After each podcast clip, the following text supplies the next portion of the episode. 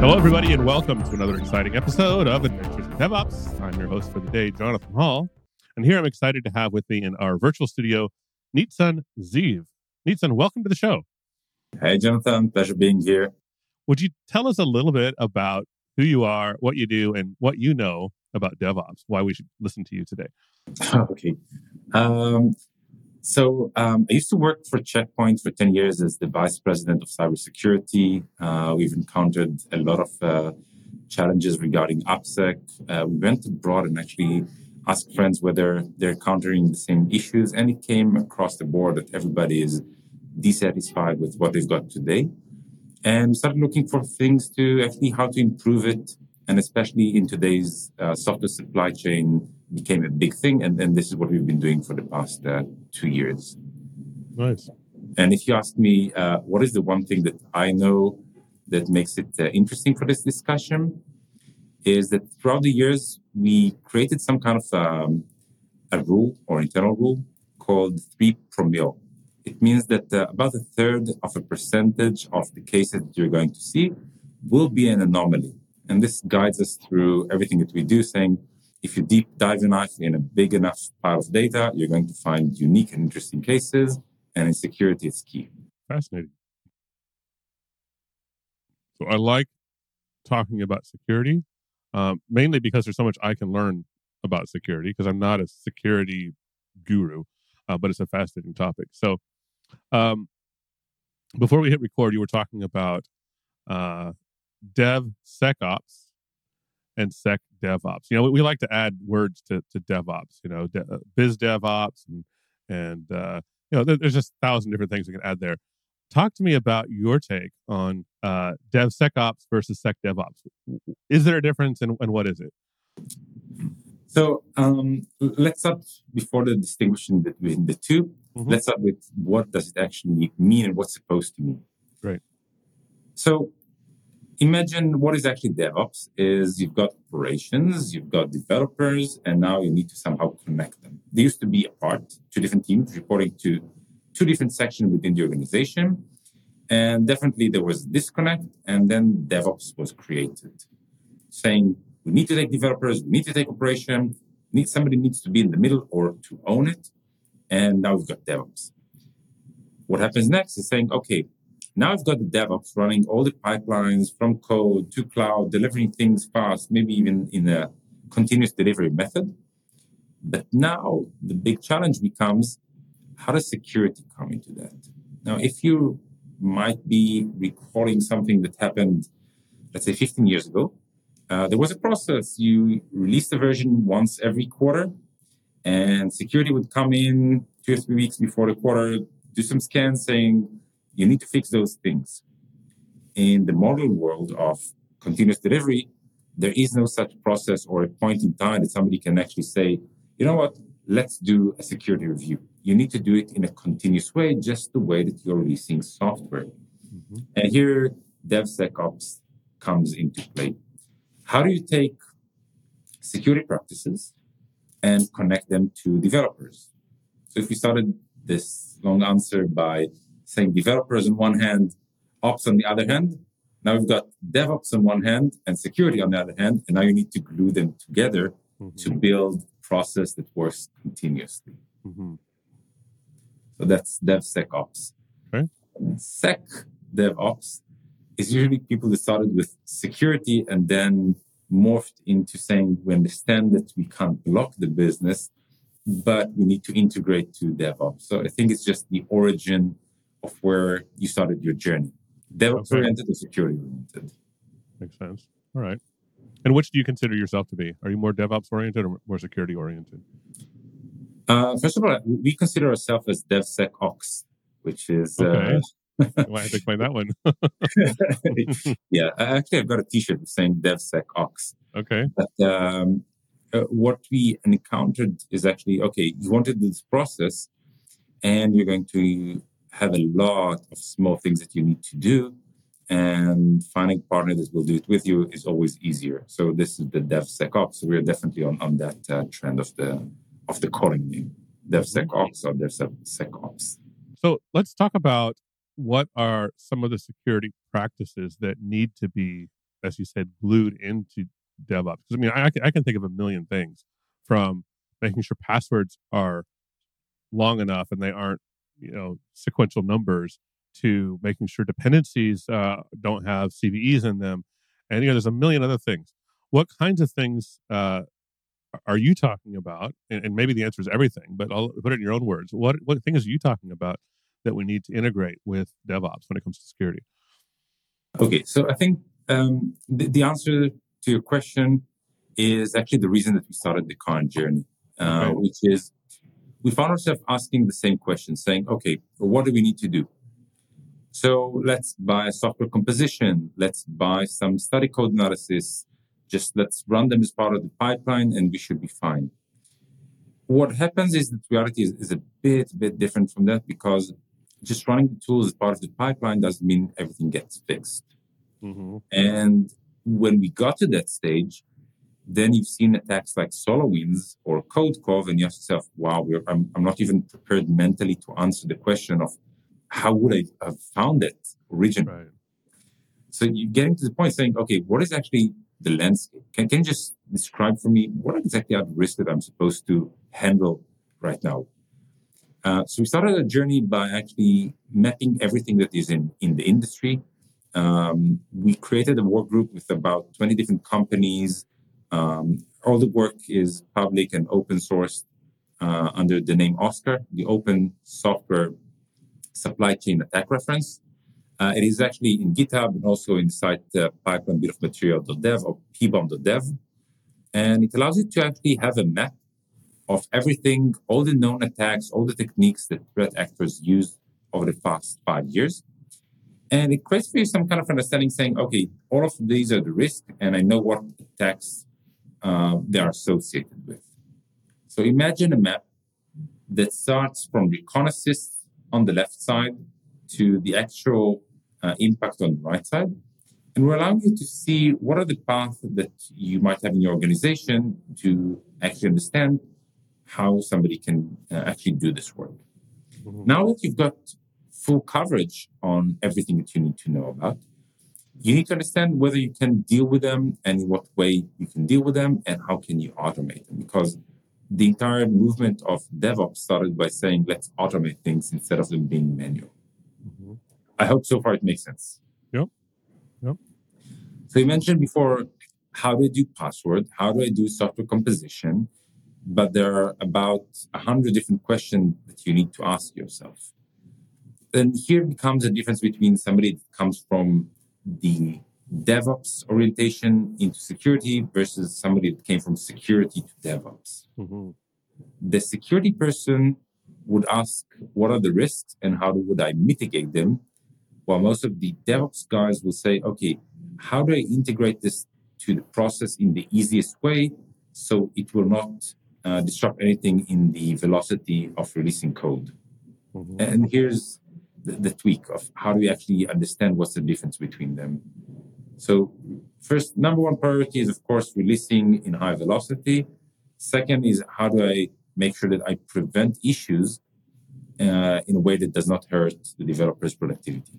Right. Those are the combinations. How do you convince someone that this is important? And and, and, what I mean, let me, let me explain my question a little bit because I think we all agree that in the abstract that security is an important concern but there's always business concerns that come come into play, especially if, if you're a brand new startup. Especially, you know, I, have worked on a number of startups, even financial uh, related startups, where the kind of the mentality was, yes, security is important, but not until we have revenue. Mm-hmm. uh, and you know, I understand the mentality, but it can it might be dangerous. Uh, how do you how do you convince people that they need to put the time in to invest in, into security in their in their DevOps work? Um, so I'll tell you how we do it as a company, and then I'll, I'll give a general recommendation. Mm-hmm. Uh, first of all, as a company, um, we're selling to companies that already have AppSec guys on board. So we don't need to convince them this is their job. They've been doing this for a long time. They are professional. Um, so for them, it's about understanding the full map and being able to automate the entire software supply chain security process. Okay. So it, we don't need to convince them at all. Mm-hmm. They already tried a lot of product out there. Uh, most of the products, even those that are relatively young, let's say five years old, they're not really equipped to, to deal with the modern world. Um, they were built on older assumptions. And the, the new age of, um, of DevSecOps are looking on those products and, and you see them saying, you know what, we've paid for this service last year, we couldn't get the value, and we need to find better alternatives. So there, most of them are already in the lookout uh, for younger and more innovative uh, approaches. Mm-hmm. Uh, we can't rely on technology that is designed 10 years ago or eight years ago uh, to solve today's problem. Uh, we've seen this in the cloud, where the older cloud security uh, companies uh, simply yielded to new security companies because they came with the right approach versus older ones. Mm-hmm. Um, so the older companies are kind of being replaced, and everybody's looking to replace them. Um, I, I, think it's a movement that uh, everybody can uh, kind of agree on on the first place. The second part of, of the equation is that the security concerns comes usually after uh, some kind of an attack. Now, yeah over the past year, we had like 25 big issues uh, that got to be a big concern for everybody. Um, starting with known CVEs in open sources that everybody had to jump in and change them overnight, through um, CI um, CI um, systems that uh, were broken into, and all the credentials were potentially exposed uh, causing everybody with a certain vendor to just go in overnight and resetting all the passwords to previous events that uh, saying, okay, if you're using this software or this package, then we understand that you, you got breached. So I think that every two weeks right now, we've got some kind of an article that rattles um, a segment in the industry. So I think that right now it's more helping people at the time uh, so what we've done to do that is we have an open source as well, uh, which is completely free, uh, called Megalinter, that helps people to identify things uh, if they don't want to get to um, an investment or a long project. They need something ad hoc. Um, I think it's it's trending really nice. I think it, it already passed the uh, thousand stars, or I think it's already thirteen hundred stars um, in less than a year. Right. Um, so shout out to Nicolas that is uh, maintaining this. Uh, and I think that we were trying to find ways to be productive in those areas, understanding that people just need a quick fix versus uh, thinking strategy uh, at the time of need. I can imagine that you have uh, customers, clients who uh, are dealing with a lot of sensitive data. how do you handle that? What, what's your answer? You know, if if they're concerned about giving your technology access to their data? What what's the answer there?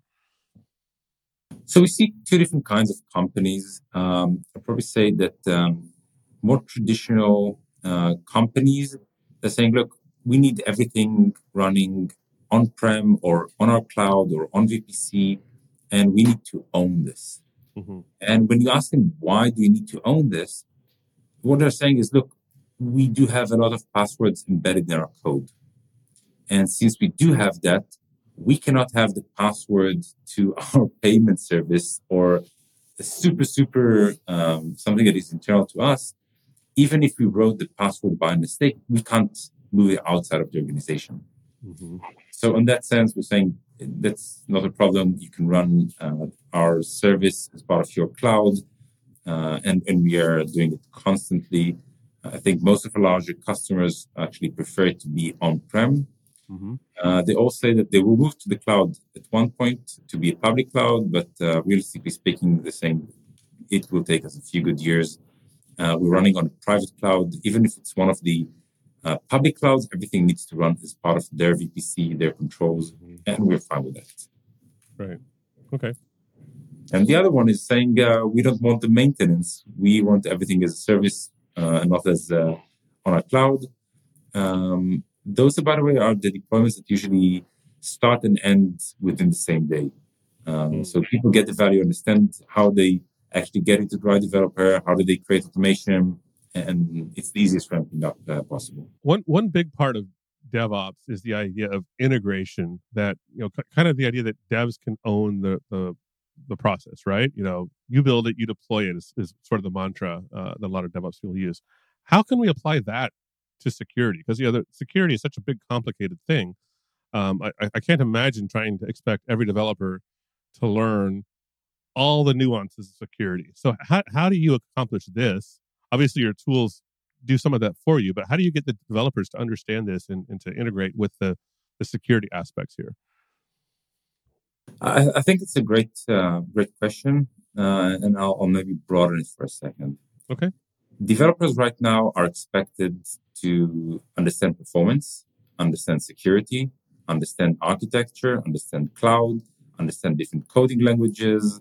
Uh, the expectations are accumulating on a daily basis. So security is just one silo that they need to master.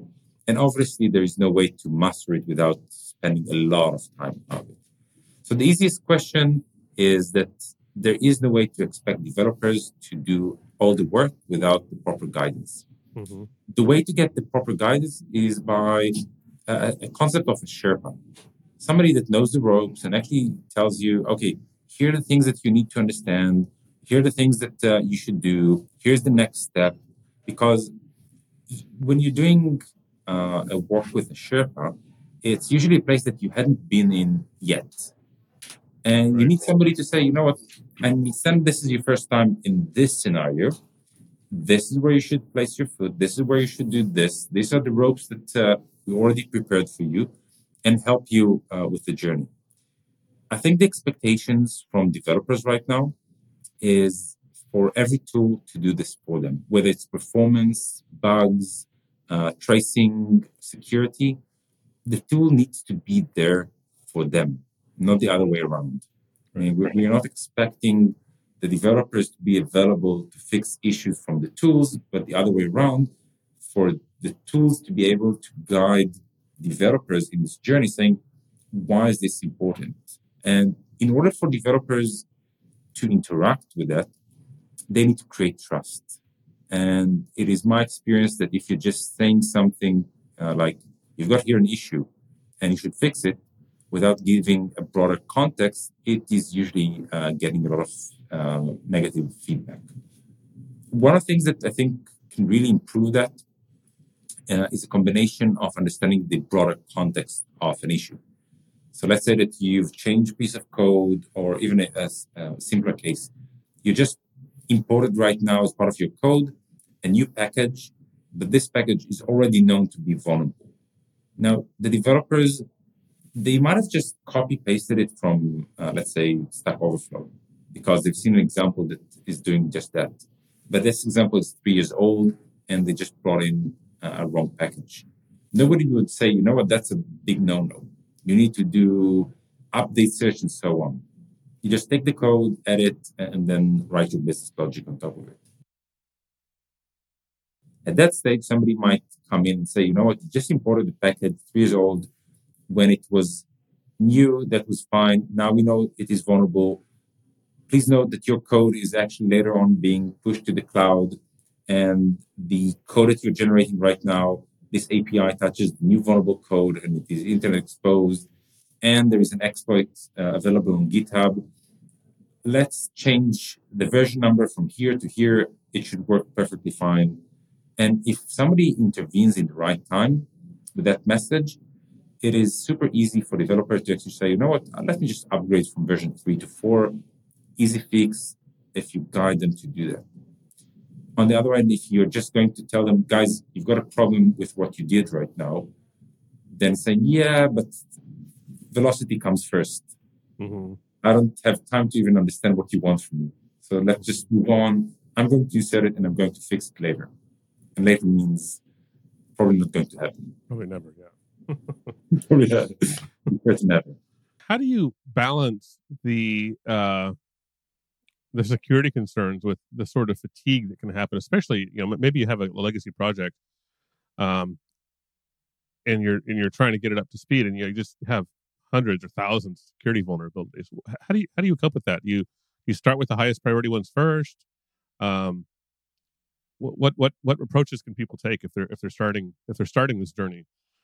Um, so part of the process in security, it's always about having a lot of issues and understanding what you need to prioritize. Now, think about it as a metric, saying what's probable and what is the impact.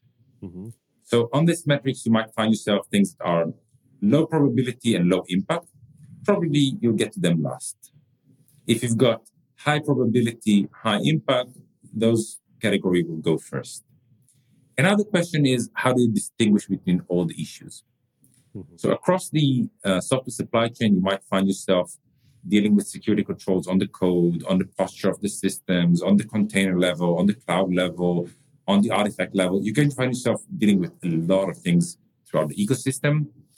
Um, and now you want to actually say, how do I normalize this? So let's take a, a simple playbook and say, I've got a password in code. So what would be the next question that you would like to, to ask yourself? Something like probably, is it part of a public repository or a private repository? Mm-hmm. If it is a public repository, oh, that's really bad. But then you ask yourself, wait, is this password actually active or did I already revoke it? Mm-hmm. If you revoked it and it's public, then you don't really care because nobody can do with anything besides just saying you, you've got poor hygiene in your code, but it's not really exploitable. Mm-hmm. If it is um, with a password that is not revoked, it's active and it's public, yeah, well, this is bad. And then you ask yourself, okay, what is this code? Is it something that should have been internal or is it just a POC code doing something that is not important to your organization? So if you start mapping the next question constantly, you get to the place that you know what is the right playbook. Now imagine that for every case, there, there is a playbook, meaning larger teams are already very uh, experienced with that. They wrote the playbook, they know how to play it. And now all you have to do is automate as much as you can from that playbook.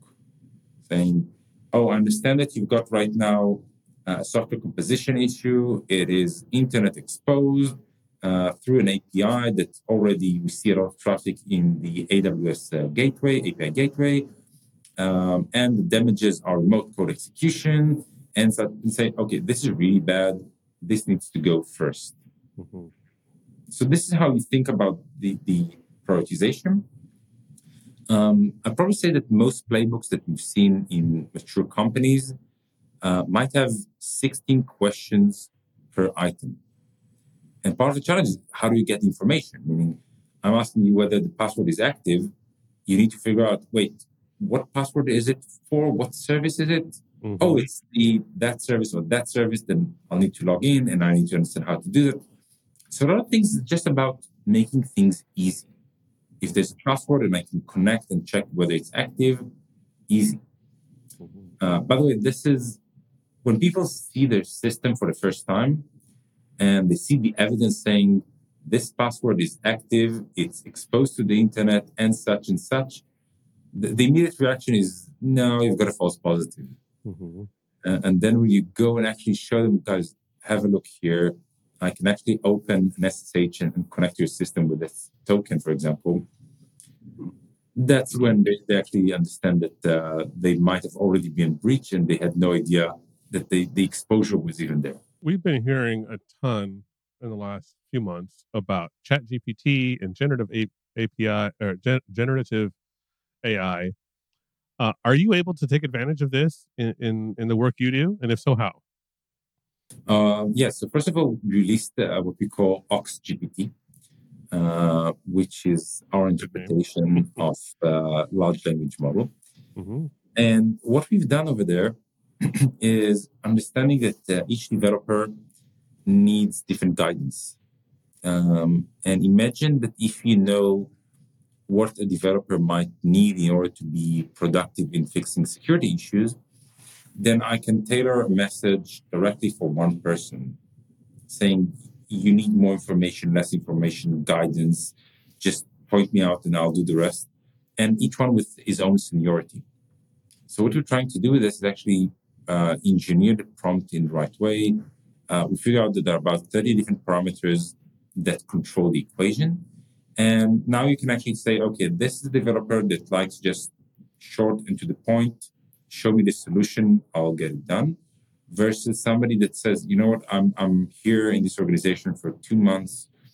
I don't really understand the ropes yet. I'm, I'm a bit concerned what I'm going to do is going to maybe do damages that I can't really understand right now.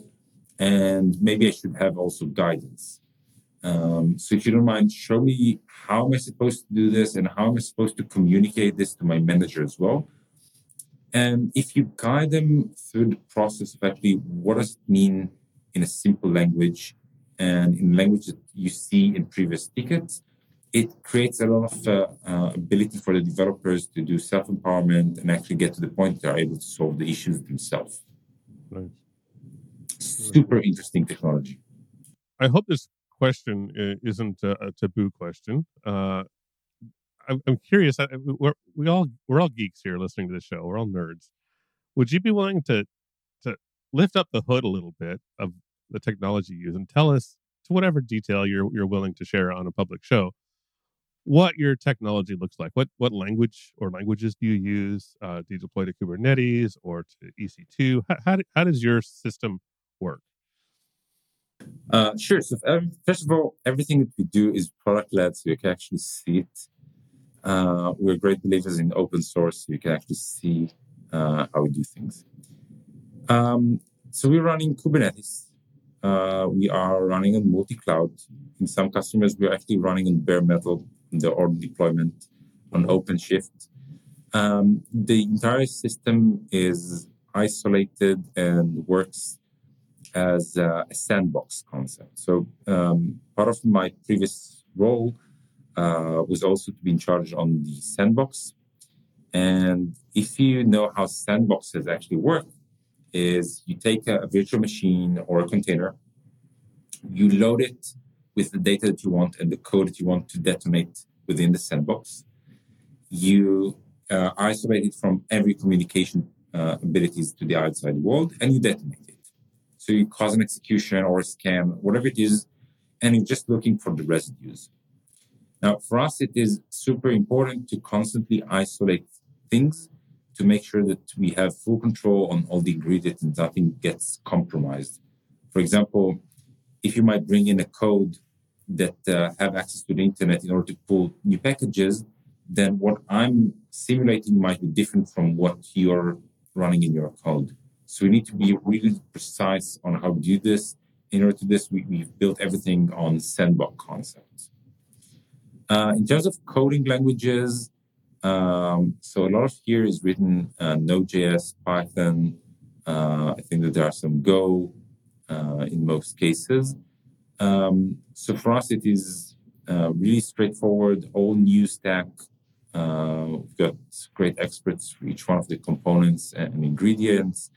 Uh, we've got great partners that are actually working with us on each one of the technology aspects, whether it's uh, storage or compute um, or even uh, GPUs, and how do you do um, um, parallel computing uh, in order to do things uh, really, really fast and deliver answers fast.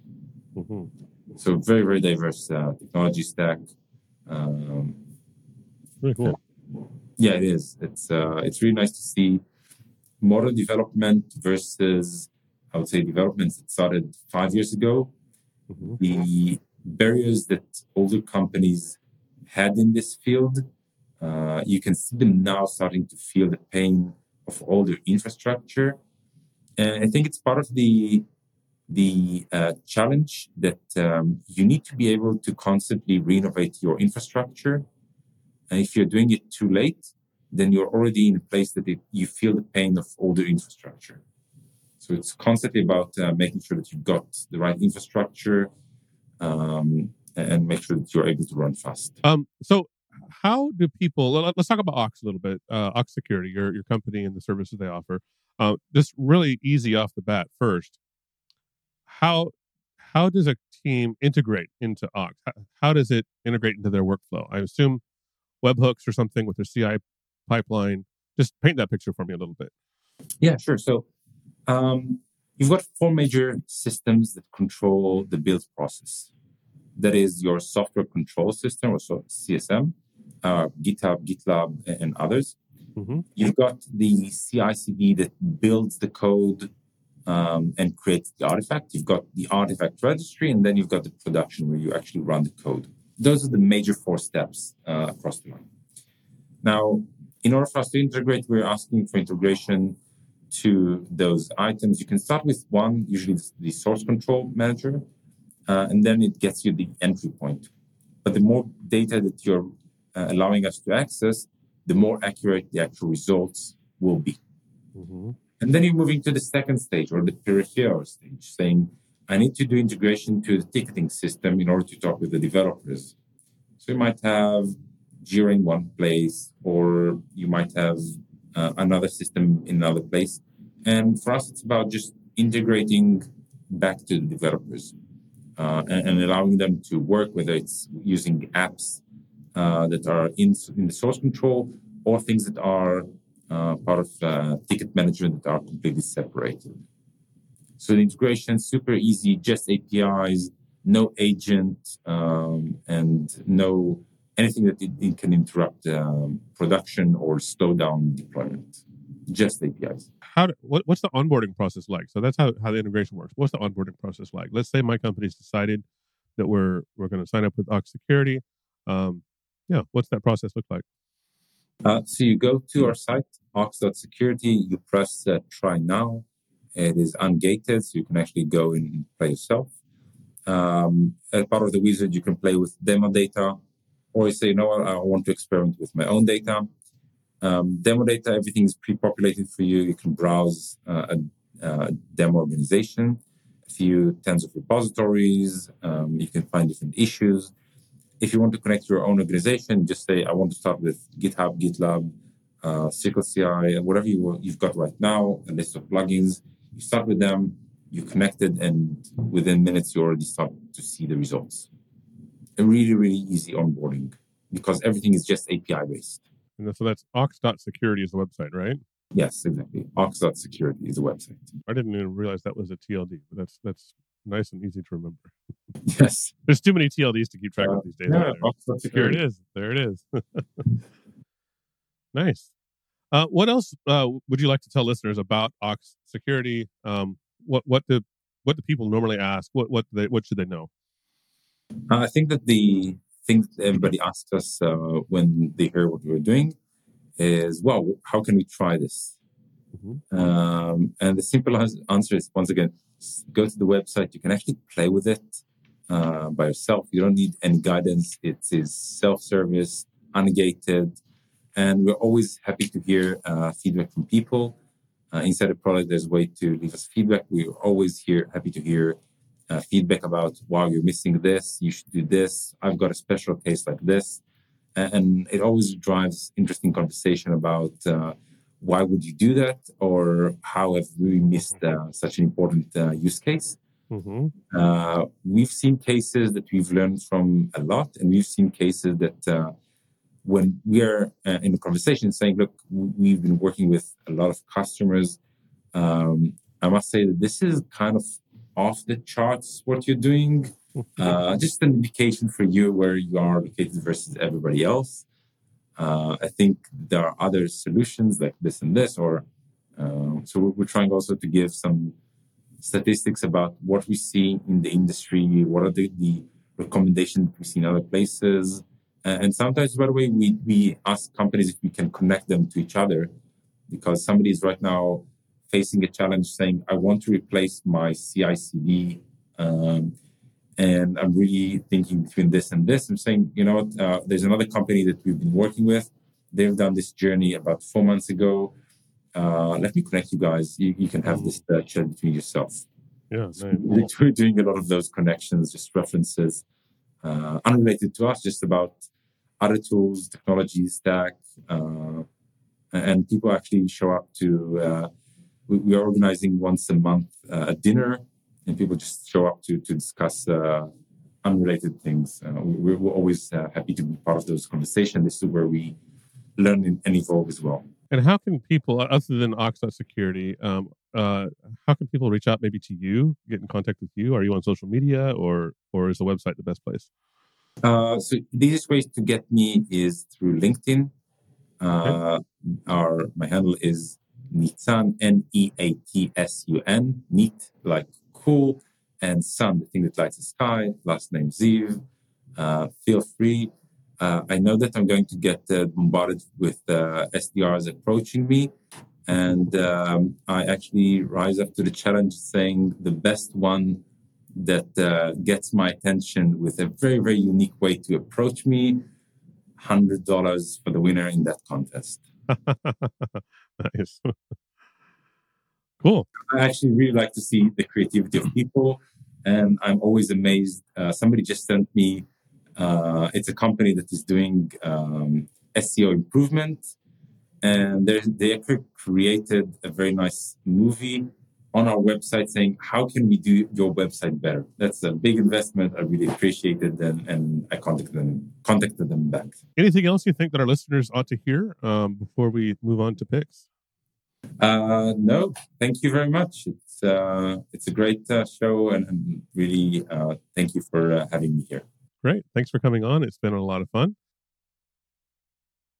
Uh, so th- this is the part of the show where we, we do picks if you have one uh, so I'm going to start with a pick. Uh, I just started reading Dave uh, Farley's new book, uh, Modern Software Engineering. So that's going to be my pick. Um, I've read his older book, uh, Continuous Delivery, which is kind of a classic now. Um, this one just came out, I think, at the end of last year. So um, I've enjoyed his YouTube channel, uh, Continuous Delivery, and I'm I'm enjoying the book. So it's it's a really nice book, sort of trying to uh, shall I say, rescue the term engineering. You know, it's kind of gotten a bad reputation as being bloated and overloaded and, you know, so on. And he's trying to rescue that term and say, actually, what we're doing, if we're doing software development correctly, is engineering in the truest sense. And, and, and here's how to do it better. So I, that's my recommendation. That's my pick for the week. Uh, may, I, may I join as well to that pick as well? Yeah, absolutely. Um, so I would take on the same category uh, the Phoenix Project. Uh-huh. Um, I'm sure that you heard about this book a lot, and maybe others have already referenced it. I think it, it's a book that actually explains really well why does the DevOps uh, movement is really changing the world. Uh, I read it a few good years back, um, and it changed my perspective. There wasn't anything novel at that book, but it just took the concept and, and embedded into real characters that you can actually relate from your day to day and say, I, I get it now. I, I, get it from a deeper place. Mm-hmm. Good. I like that book. That's another. That's a good one. I, I, read it many years ago, but yes, it's a good book too. So it's like eight, ten years ago. Yeah. Great. Two great picks. Uh, thanks, uh, Neatsun, for coming on. Uh, it was a pleasure chatting. Uh, we'll hopefully get, stay in touch and chat again sometime soon. All right. Until next week. Bye bye.